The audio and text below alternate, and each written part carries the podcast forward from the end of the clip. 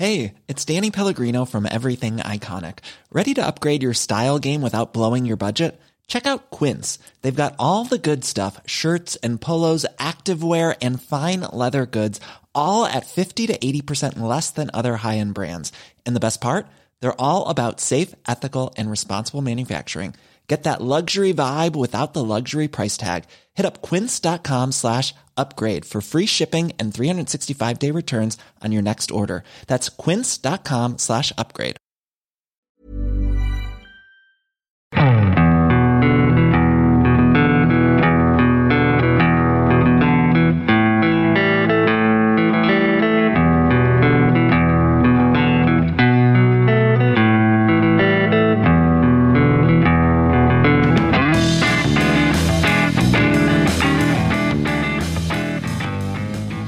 Hello and welcome to the Second Tier Podcast. I'm Ryan Dilks and I'm joined by the James Dean to my Mike Dean.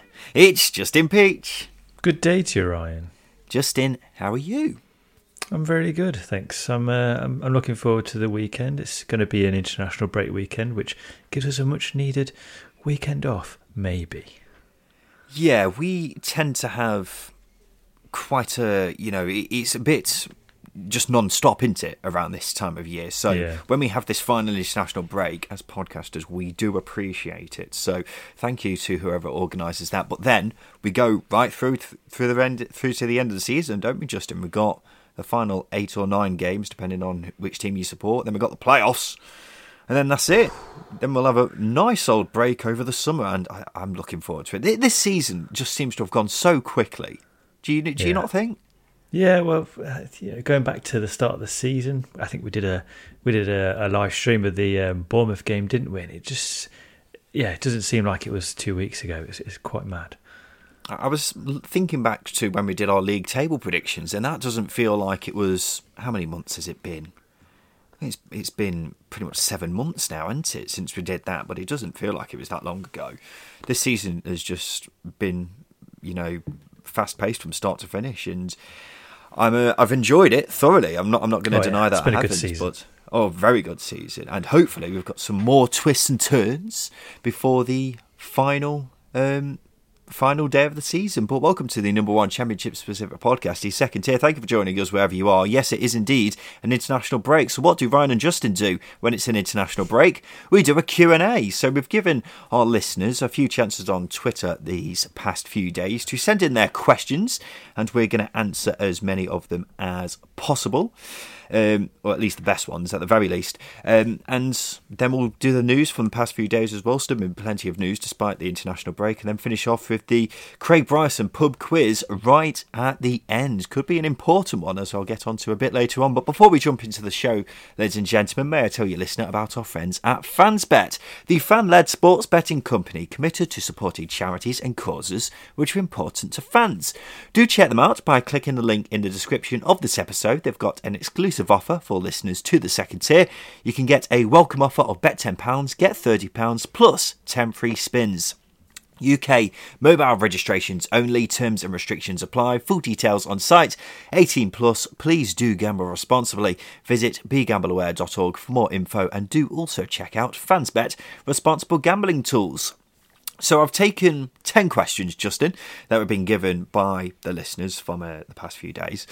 Um, I've tried to avoid questions that we seem to answer all the time or the questions that we'll answer, you know, in our you know normal podcast. Yeah. Um, because I, I want to, you know, talk about the questions that we haven't really touched on in quite some time. There have been some very interesting ones, but uh, we'll get on to the first one, Justin. This one's from Regan Andrews. He asks us, who has been the biggest transfer flop this season? Very interested to hear who you think. Yeah, I think two names spring to mind quite quickly. James Collins is one of them. Um, I had relatively high hopes for him just to be a goal threat at Cardiff. Um, and, you know, he was a good player at Luton. He was a very handy player, hard working player who was very effective inside the box. But for whatever reason, it really hasn't worked out for him at Cardiff City. Um, and th- there are probably a lot of reasons for that. For example, change of style of play, style of play that didn't suit him in the first place under Mick McCarthy, and subsequent change of style of play under under Steve Morison, as I was saying. Um, and yeah, it just just hasn't worked out for him at all. I know it was a free transfer, but as I say, he's he's been ousted by by kids essentially um, in the likes of Isaac Davies and Mark Harris. Um, he's sort of fifth choice now behind Ikpeazu and Hugill as well. So there's there's one. I think uh, Martin Payero at Boro for really different circumstances. Big money signing hasn't quite worked out for him because of injuries, um, but he's got time on his side because he obviously, as I say, he's, he's got the he's got a, a, long contract and he's still a young player to to have time and, and a chance to overcome those those injuries. Yeah, Collins is an interesting one. Not someone I'd really considered as the biggest flop just because he was a free transfer. But you are right. He's not played a game for Cardiff since February and it's just mm. seemingly fallen out of favour when initially it looked like it was a good signing for Cardiff. But it says a lot about how he's seen by um, Steve Morison when they signed two strikers on loan in Hugill and Ikpeazu um, in January, and mm-hmm. now he's just nowhere to be seen, and his career's at a bit of a crossroads now, isn't it? Where it goes Definitely. from here. The person I picked out was Payero. um, six million quid. They haven't exactly seen that returns just yet, have they? He's still got time on his side, and he may go on to be a, a good player for Middlesbrough, but he's not really had an impact at all, has he? And that is mainly down to injury. Um, and Wilder's even said that when he is fully fit, he has got to fight his way back into the side. And when you see a, a big name player signed for five, uh, for six million quid, you'd expect him to still have you know an abundance of talent, and he yeah. has shown it in spits and spats. Uh, particularly under Warnock, he had a, a, a, spell of games, didn't he? A patch of games where mm-hmm. he was playing quite a bit and looked quite bright. But since then, um, because of injury, we just haven't really seen it from him. Um, so he is the one who stood out for me. I think he's still definitely got time on his side to turn it around, but I think he may have been a victim of the kind of lost in translation between the recruitment team at Middlesbrough and what Neil Warnock wanted because it, he, he never seemed like a Neil Warnock signing in the first place, yeah. did he? And it seems even stranger now when you look back on it. Do you know what I mean? Yeah, I, I think that's why it would almost be quite harsh to call him a flop, but I think because of the fee and what they've got out of that feed this season, you, would probably stick him in that category. But yeah, you're quite right. It wasn't a Neil Warnock signing. It felt like that you know went over him in, that sense. Obviously, Warnock's one of those managers who has a lot of say so on transfers, and, and yeah, Payero didn't really seem like. Like it doesn't seem Warnock's not, not a Warnock signing, is no, he? he wouldn't go to Argentina to scout the guy, for example. I think that's what I'm no. trying to say. No, you got Matt Crooks, who is a Warnock signing. Mm-hmm. Martin Payero, not a Warnock signing. Daniel Muir asks, which current Championship player is the most likely to go on to play for England? Justin, who do you th- who do you think? I would have said Fabio Carvalho, but I read an article today actually saying that it's very difficult for him to to get through into the England team um, because of uh, passport issues. He's got to take a passport test a very difficult really? passport test. Apparently, yeah, it was in the Athletic. He's got to take a test, and apparently it's. Gareth Southgate admitted himself that he'd struggled to pass it, um, and obviously he's been called up for Portugal under twenty one. So I would have said Fabio Carvalho, um, and now I'm trying to think sort of outside the box a little bit with with certain players. I think. yeah, Lee Nicholls has been shouted quite a lot, and because uh, again, the latest England squad, Sam Johnstone's had to pull out, and Fraser Forster's been put into that side. So it is a surprise to see someone like Lee Nicholls, who has been arguably the best championship goalkeeper this season. It is strange not to see him at least considered for that third choice role within the England camp.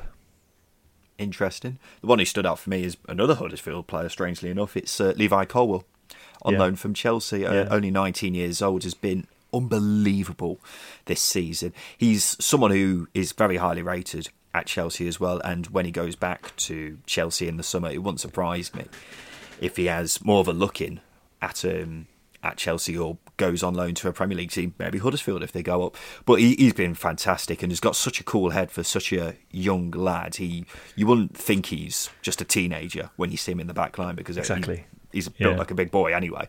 Um, but he has the reading of the game that you'd expect from someone who's more senior than he is, but he's mm-hmm. been fantastic for Huddersfield this season, and I can definitely see him having a future. I also thought about this tactically as well because England haven't produced many great centre backs since bloody hell, you're talking the John Terry, Rio Ferdinand days, aren't you? Yeah. And I think centre back's the one area where you'd look at and say, right, if anyone's going to break through or England needs someone to break through, it will be centre back. And Colwill, because he is so highly rated and has been fantastic for Huddersfield, will probably be the most likely one for me. Yeah, and you follow the Marc Guéhi route as well, don't you, with him? Um, on loan from Chelsea, excelling at uh, a championship club. Might need probably at least another six months in the championship next season.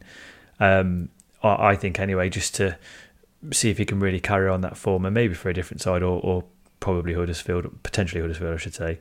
I can't rule that uh, promotion out. Um, and then see where he goes from there because you know it's been a year since oh, not not even a year, eight or nine months since Marc Guéhi played in the playoffs for Swansea, and now he's he's he's in the England squad. I I I do agree with you. I think Levi Colwill is is one of those in contention, definitely. I think he's ready to step up to the Premier League. Or the only thing that would hold me back from being so convinced about that is whether a Premier League manager will look at it and go, do I really want a 19 year old playing centre half for me for the whole season, which may put reservations in a few managers' minds, but I think he's capable of playing there, definitely without a doubt. Stoke UTMP has an interesting one for us. Why do we think Nathan Jones failed so spectacularly at Stoke? What do you think, Justin? I think there's a mix of things here. Um, and I've seen quite a few Stoke fans saying Nathan Jones was the right man at the wrong time. Um, and I think it all stems around that sort of phrase. Um, there was a big hangover from the Premier League still, the legacy spending from, from the Premier League days, and Gary Rowett. There was a lot of players there who were on big money who don't necessarily fit into that Nathan Jones ethos of signing hungry players with a point to prove who still have ability but have a but have a point to prove that aren't on massive wages. You look at the signings he made: Jordan Cousins, Lee Gregory, Nick Powell. They probably all fit into that category. Um, and I know majority of them didn't work out. Nick Powell did, um, but I just think yeah, him being there at the wrong time was the right man at the wrong time. Had a lot of players there who were on a lot of money, possibly not buying into his methods, and I think that's where it stems from because you look at their their performances and they were underperforming in front of goal regularly under Nathan Jones. There wasn't too much wrong with their performances. They were creating chances. They just weren't putting them away, and ultimately it stemmed down to that. It's interesting because I was thinking to myself when I saw this question: if Nathan Jones went to another club now, would it be Stoke or Luton? Which way would it go? And I, I'm not too sure because I, I think Luton and Nathan Jones just works because I think Luton are a club set up in a specific way, and Nathan Jones is just the kind of man who isn't going to be hagging the board for you know more money, for mm-hmm. example.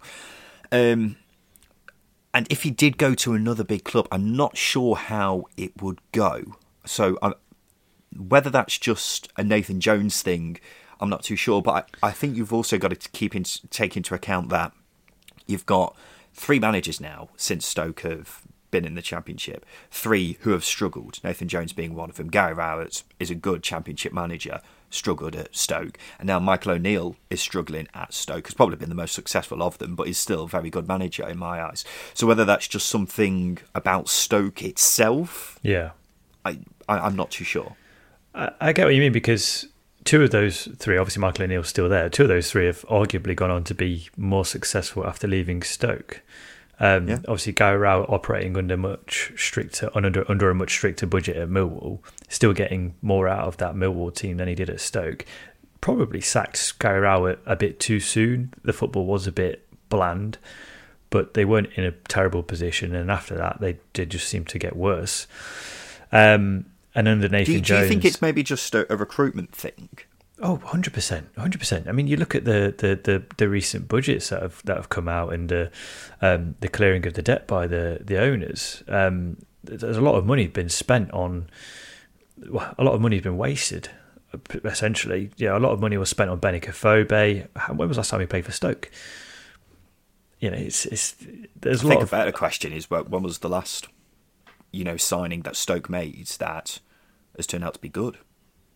You, the play, yeah. you look at their best three players now. Nick Powell's um, was probably Nick Powell is probably the answer to that question. Mm-hmm. But the three best players for them now are Souttar and Campbell, aren't they?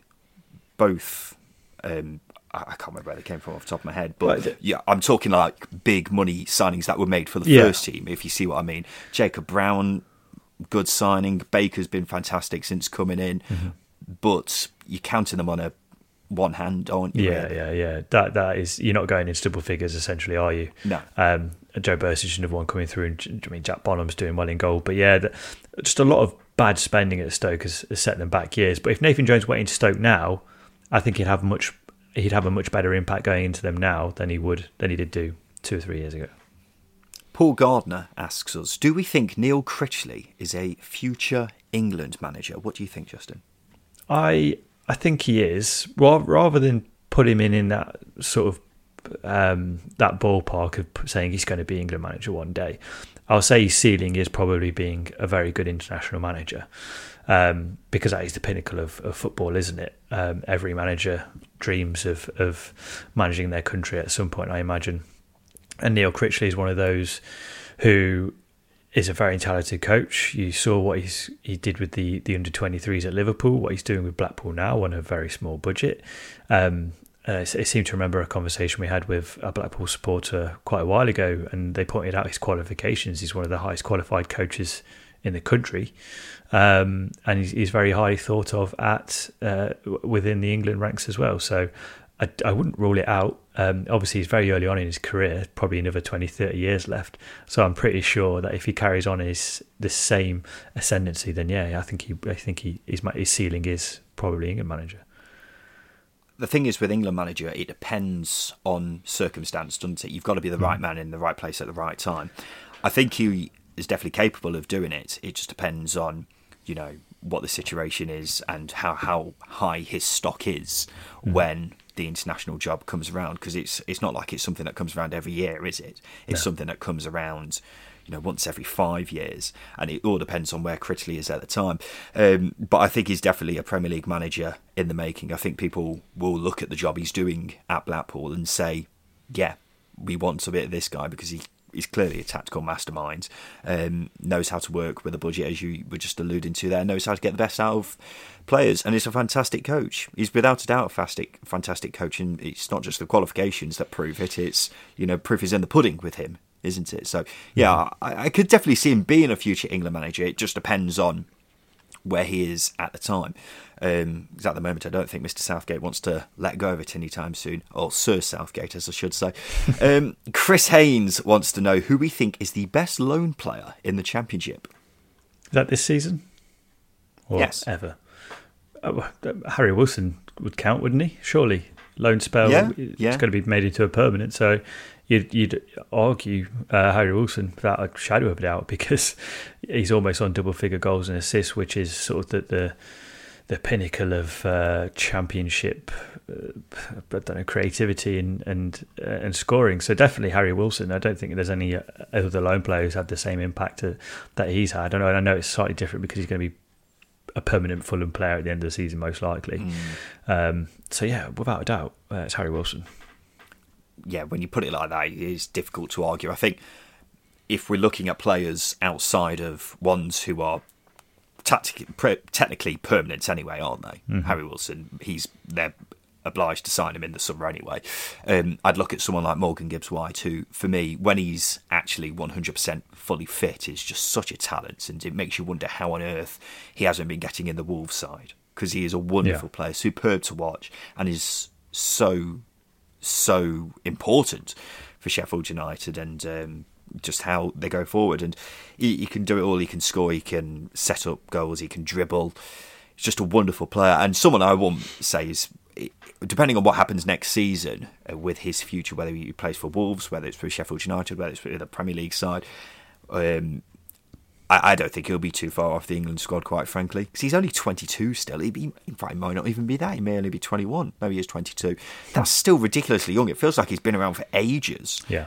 So it wouldn't surprise me if he's um, in the England squad in the next five years or so because he's just so wonderfully talented. And I think we've all known for quite some time how talented a player he is as well.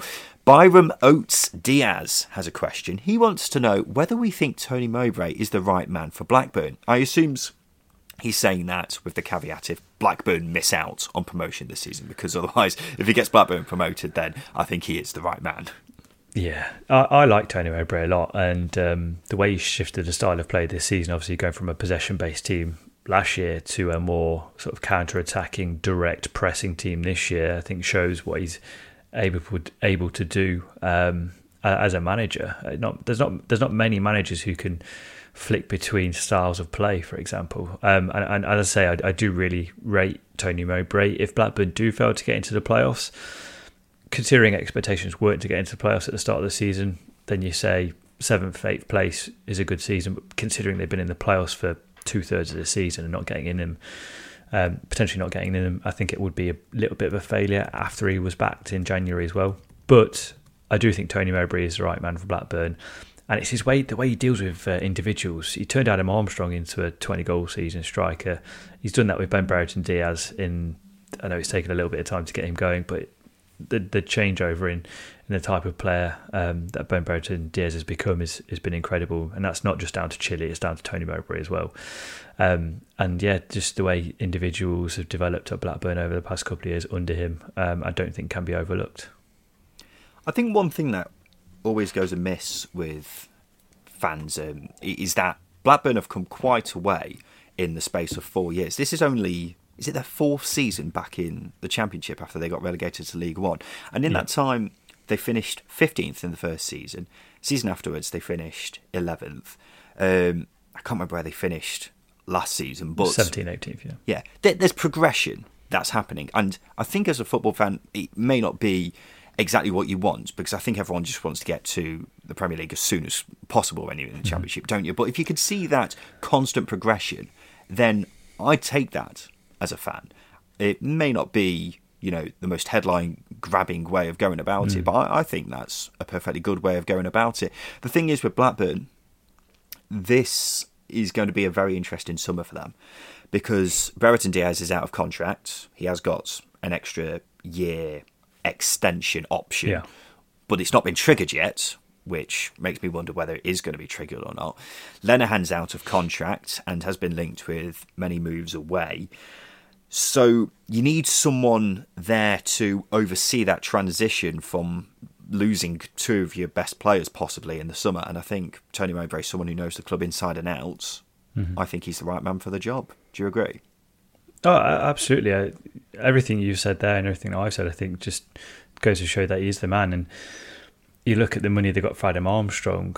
Adam Armstrong wouldn't have developed into the player he did without Tony Mowbray and Mark Venus' tutelage. Um, and it's the same with the likes of Ryan Nyambe, Lewis Travis, um, Thomas Kaminski. They've all developed under the, the management of, of, of of Mowbray and, and Mark Venus, and Ben Brad is the same. Sam Gallagher, I know he's been a bit wasteful in recent weeks, but he's also a player who has looked looked a lot more of a threat this season than he has done in any other season. And again, that's down to putting uh, putting uh, players into the right positions and putting balls into the box and, and making him more of a threat, and, and that's down to Tony Mowbray. Next question is from Christopher Carroll, who asks who we think will be promoted from League One and who will be relegated from the Premier League. Look at us, Justin, venturing outside of the Championship. Um, yeah, I know it makes me feel weird. Well, in League One, it looks rather likely that we'll be definitely definitely getting Rotherham and Wigan, although Rotherham have been having a bit of a wobble yeah. recently. As for the playoffs, bit open at the moment, isn't it? To say the very least, Plymouth have been mm. in hmm. astonishing form and will be a side I'd like to see back in the Championship personally. Although it wouldn't surprise me if Sheffield Wednesday or Sunderland were back because they are the big boys down there, aren't they? Who, who do you think, Justin, from League One? Well, I know a lot of Rotherham fans have been concerned about Milton. Uh, Milton I don't, I don't, I was going to full name them MK Dons. Um, a lot of yeah, a lot of Rotherham fans have been worried about MK Dons coming up because obviously Wigan are, are sat just a point behind Rotherham at the moment when they've got two games in hand. So they'll probably Wigan will probably go end up going up as champions because they've been incredible this season.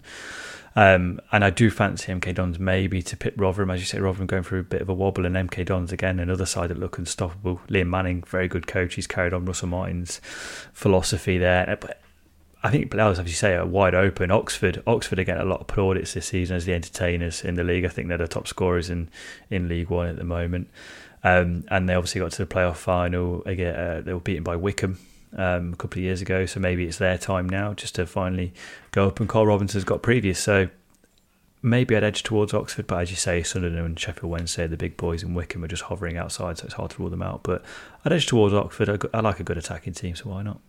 Oxford are one of those sides who have been seemingly knocking on the door of the Championship for quite some time and just never Yeah. seem to actually get let in. Uh, from the Premier League, it looks like we're going to be reunited with the boys from Canary Cast and Voices of the Vic, doesn't it? Because Norwich and mm-hmm. Watford look likely to be going straight back down. From a personal perspective of getting as many listeners to the podcast as possible, it would be lovely to have Everton or Leeds with us next season just because their fan bases are huge. I'd say Everton are the more likely out of the two because I've never been sold on Lampard as a manager, but I think it'll most likely be Burnley. Would you agree? Yeah, I think. I mean, in the most mean possible sounding way, it would, would be good to see Frank Lampard be exposed as a very average football manager because that is what he is, unfortunately. Um, but it might well be Burnley, although Sean Dyche has got a good he's got good habits of just getting his teams going, doesn't he? When it when it really matters. Um, although they have lost the last three games on the trot, they don't have a Chris Wood. Well, they have got Wick Weghorst, who I really really like, and I'd love to see in the Championship next year. I can't really That rule would- Burnley out either. That would be interesting if he was in the Championship next season. Crikey, Be brilliant. O'Reilly. But yeah, Um, it's strange because every time I, I don't pay as much attention to the Premier League, obviously, as I do the Championship, but it seems like Burnley don't lose every week, and Everton seem to lose every week, but no one seems to be in any different position than Burnley just being in the bottom three all the time. Uh, Justin, let's have a quick break. After that, we'll have three more questions to go through. Then we'll talk about some of the news from the Championship in the past few days.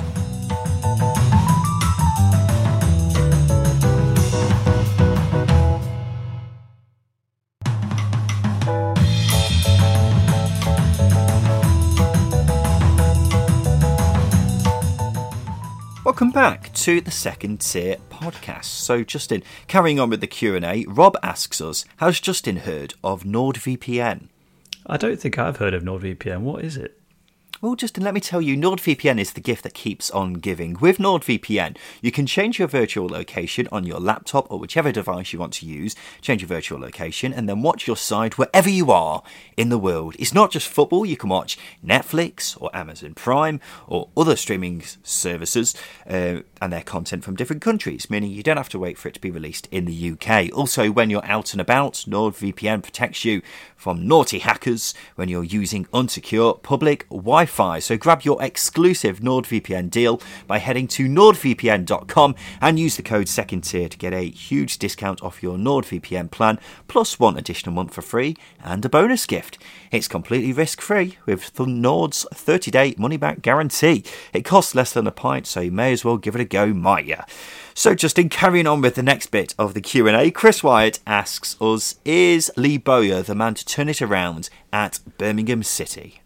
I don't think I don't think the question should be is Lee Bowyer the man to turn it around at Birmingham City. I think can any man turn it around at Birmingham City under the current ownership? I think that's the question you've got to ask because I think Aitor Karanka was a good appointment on paper, and that should have worked, um, but it, it didn't. And there was a lot of issues with with players coming in and. Um, and, and style of play that ultimately, as I say, didn't didn't suit the players that were there. A lot of a lot of highly paid individuals that probably shouldn't have been highly paid. Um, and that and that again, that's legacy spending from from the Harry Redknapp uh, month, well not years, Harry Redknapp month. Um, so to answer that question, I think yeah, is, is any man the the man to turn it around under the current Birmingham City ownership? I do rate Lee Bowyer as a manager. I do think with the right tools, he can he can turn a team into a very good mid-table top half team. Yet to see him really excel in the championship, but as I say, with the right tools, I think he, I think he can because he had that at Charlton, had Conor Gallagher, didn't he, and um, Macauley Bonne firing, and did really well until obviously Gallagher was recalled by by Chelsea and sent to Swansea, and then it's sort of dropped from there for, for him at Charlton. I think he's a good manager at Championship level, isn't he? And I think with Birmingham, you've always got to remember their recruitment has been another. It's another Championship side whose recruitment has been woeful, and uh, you could make an argument that Birmingham's has been the worst behind Derby's. Um, so I, I think w- you have got to keep that in mind with Bowyer. And sure, results haven't gone particularly well this season, and it's another season where Birmingham have been, you know, lower than 18th, 19th in the table. Um, and in a normal season, they probably will be an, again in a relegation battle. But it's going to take a long time for anyone to turn around the ship at Birmingham just because the recruitment has been so bad. And hopefully, because he knows the club inside and out, he, is the man who will eventually get them going in the right direction.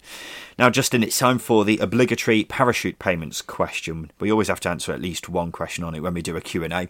Peter Bryant asks us, do you have any alternatives to parachute payments? Pocket money. Just give clubs pocket money. That's it. Every single club gets pocket money for doing nice things around the house. Yeah. Any is that your serious answer or no? No, it's, it's not my serious answer. It's my it's my very serious answer. No, of course not.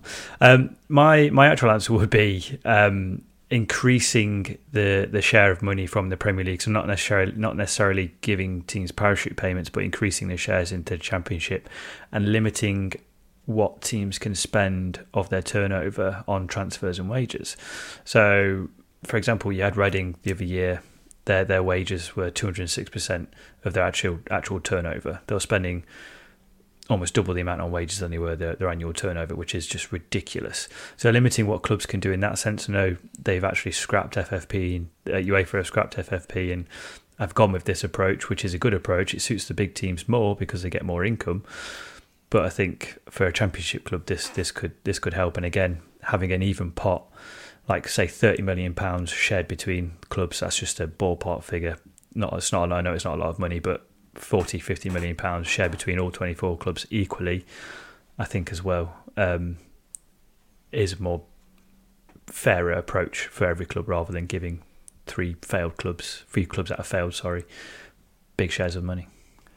Yeah, but whenever people talk about parachute payments, the argument always is there needs to be a bridge between the ridiculous wage bills in the Premier League to the wage bills in the Championship. And I completely understand that. But the only way I can see a fair way of getting around that is by giving the Premier League giving a fairer share to EFL clubs. Um, the huge treasure chest of money that they have.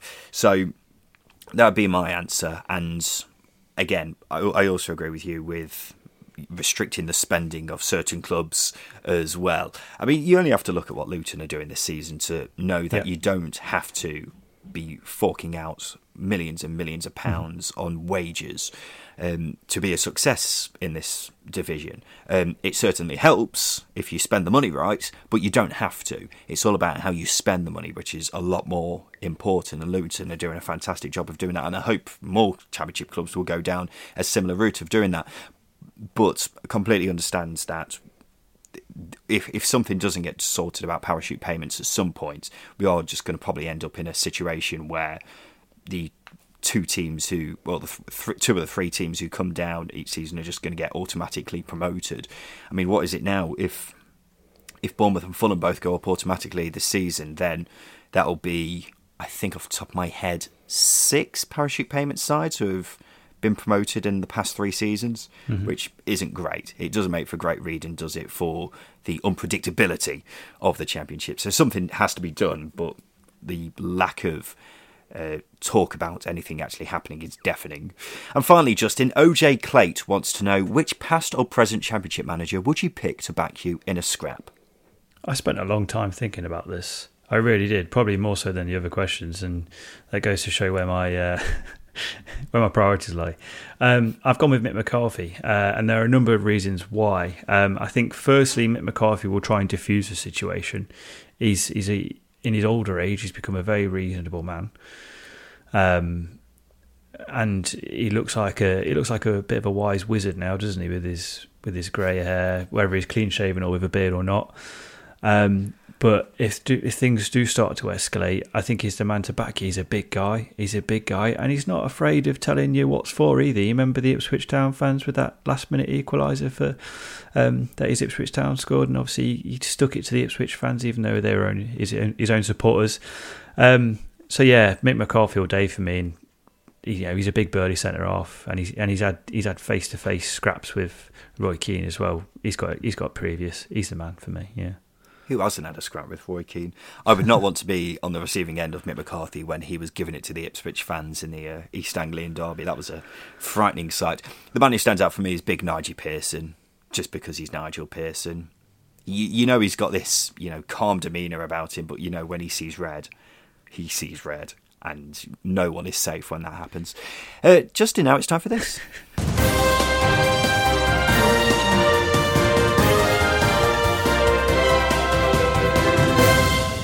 Yes, it's time for the news, and we'll start off with QPR. They've confirmed that Chris Willock is going to miss the rest of the season with a hamstring injury. Even if they get to the playoffs, he'd be unavailable for those games. And Justin, as far as bad news goes for QPR, that's as bad as it gets, really, isn't it? Hundred percent. Yeah, that's that's it's devastating. It's uh, a doomsday scenario for them because he has probably been their best attacker this season. No, uh, not probably. He's been their best attacker this season. Probably their best player this season. If you lose your best player at this point in the season, um, with the view to the playoffs, yeah, it's a massive blow. And he makes things tick for QPR in the final third, and without him, I really do struggle to, to see them fully functioning. Although Ilias Chair could step up in his ab- absence because he's been out of form since he came back from the African Cup of Nations.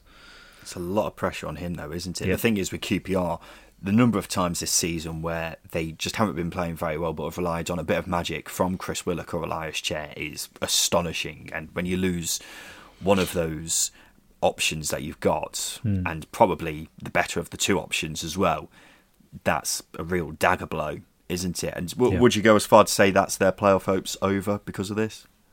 I wouldn't, because I like to think that Mark Warburton could adjust things to, to suit the players that he's got, um, and he has got good players at his, disposal. Uh, Charlie Austin, um, Lyndon Dykes up front could go very direct, and I think that might work in their favour as well. But that would be a massive change in philosophy, wouldn't it? Um, which I can't see happening too soon. So look, he's he's got a couple of weeks over this international break to get it sorted.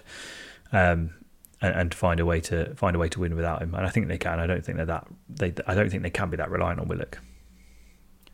I, I wouldn't say they're over, but it's looking very hard to see them getting in the playoffs now. I mean, they've been in terrible form anyway, whether Willock's been injured or not, but losing your star man who could potentially turn it around by himself and drag QPR over the line.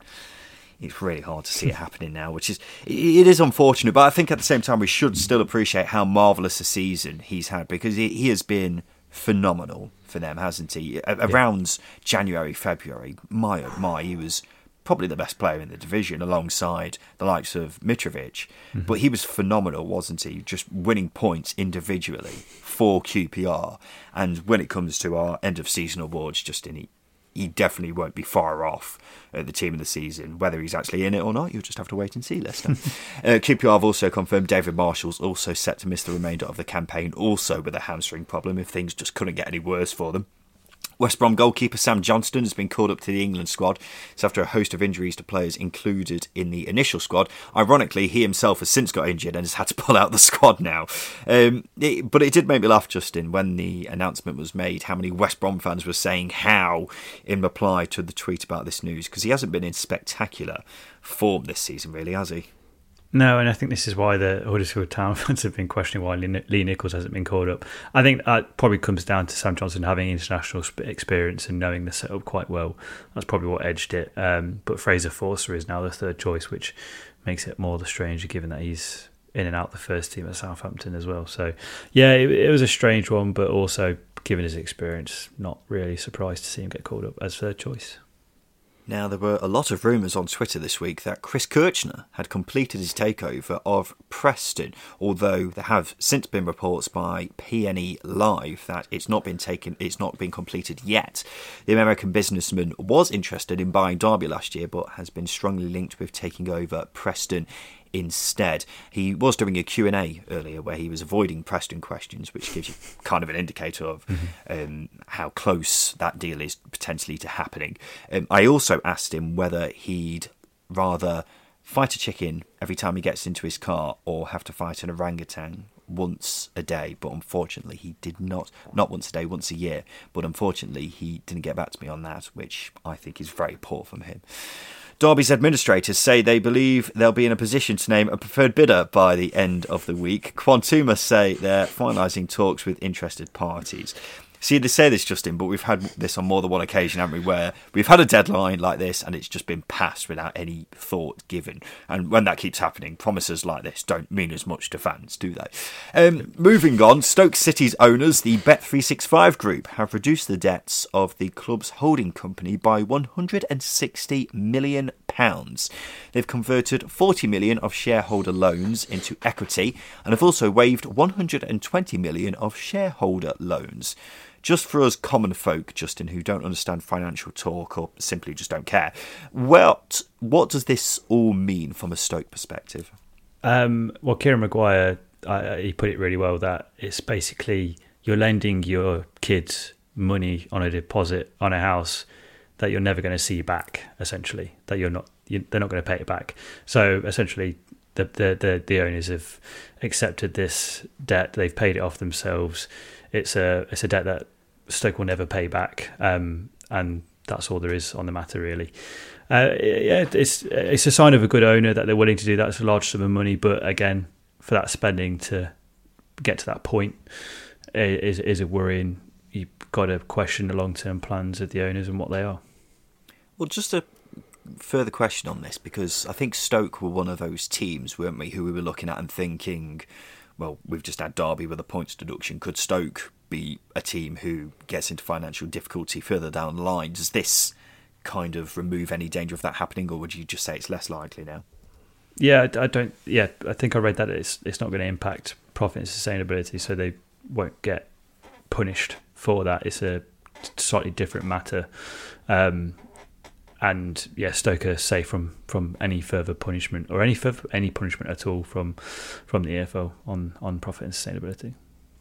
And finally, in transfer news, Udinese have now confirmed they're signing Derby youngster Festy Ebosele. He'll join them in the summer when his contract expires.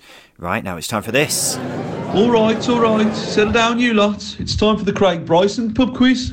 Indeed, it is, Mr. Bartender. This is the game where Justin and I try to guess a mystery championship legend. This week, it's Justin's turn to give me six clues on a player who's made at least 200 championship appearances.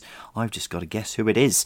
The score is 12 10 to myself. Now, Justin, by my calculations, if I get this right, it means you can't win this season.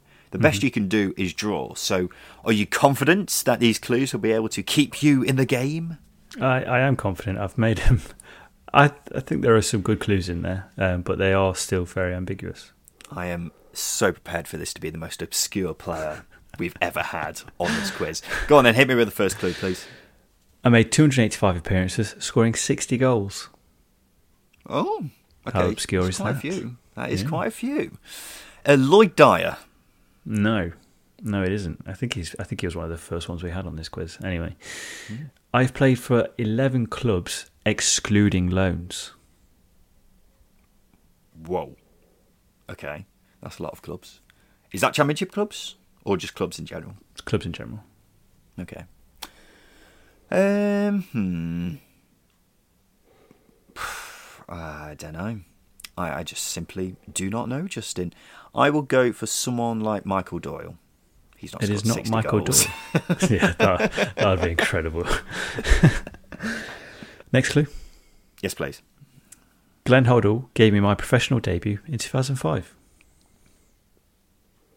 Who was Glenn Hoddle managing in 2005? Is it Spurs?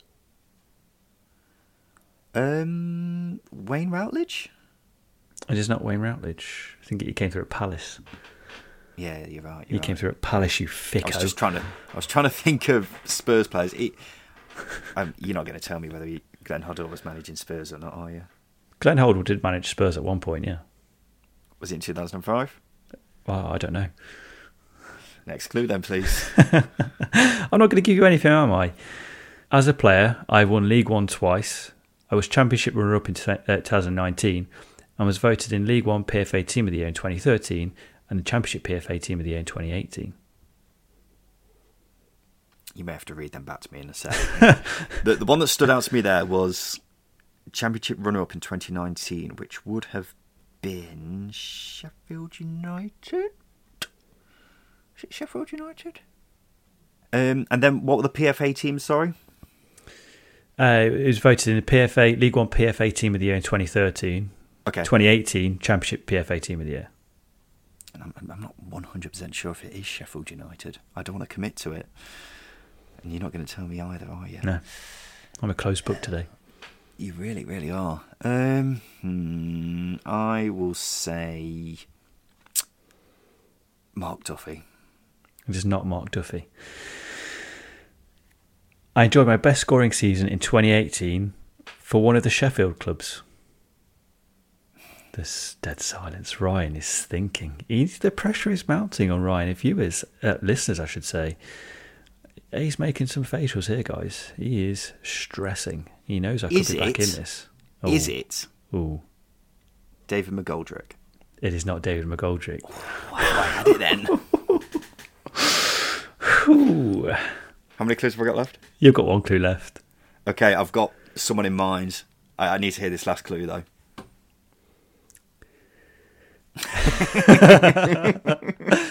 Okay.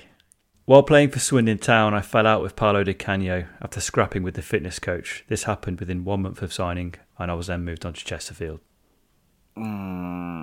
Mm, well, it's not Wes Foderingham. Um, But he, okay, fell out with, he fell out with Paolo Di Canio as well. everyone fell out with Paolo Di Canio. Um, I've got someone in mind. I'm not sure if it's right. My heart is pounding. Is it Leon Clarke? Oh no!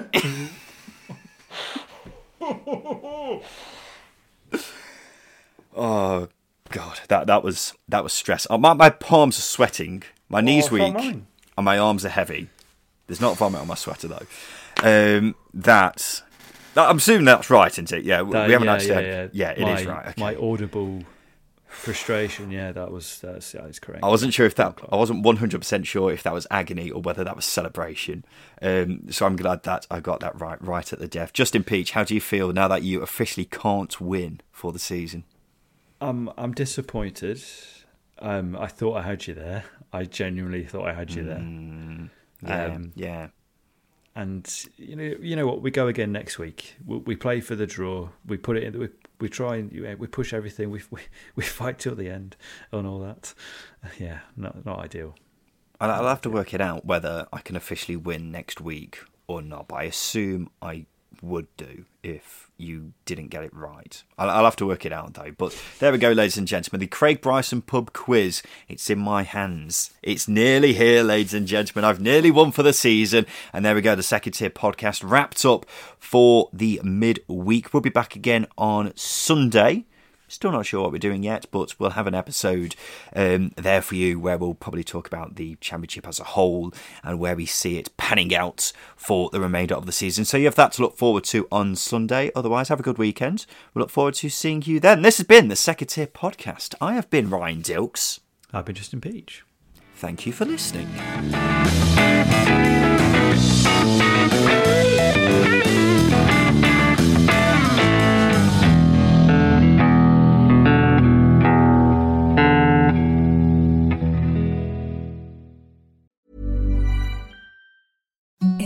The softest sheets you've ever felt. Now imagine them getting even softer over time. That's what you'll feel with Boll and Branch's organic cotton sheets. In a recent customer survey, 96% replied that Boll and Branch sheets get softer with every wash. Start getting your best night's sleep in these sheets that get softer and softer for years to come. Try their sheets with a 30-night guarantee. Plus, get 15% off your first order at bollandbranch.com. Code BUTTERY. Exclusions apply. See site for details.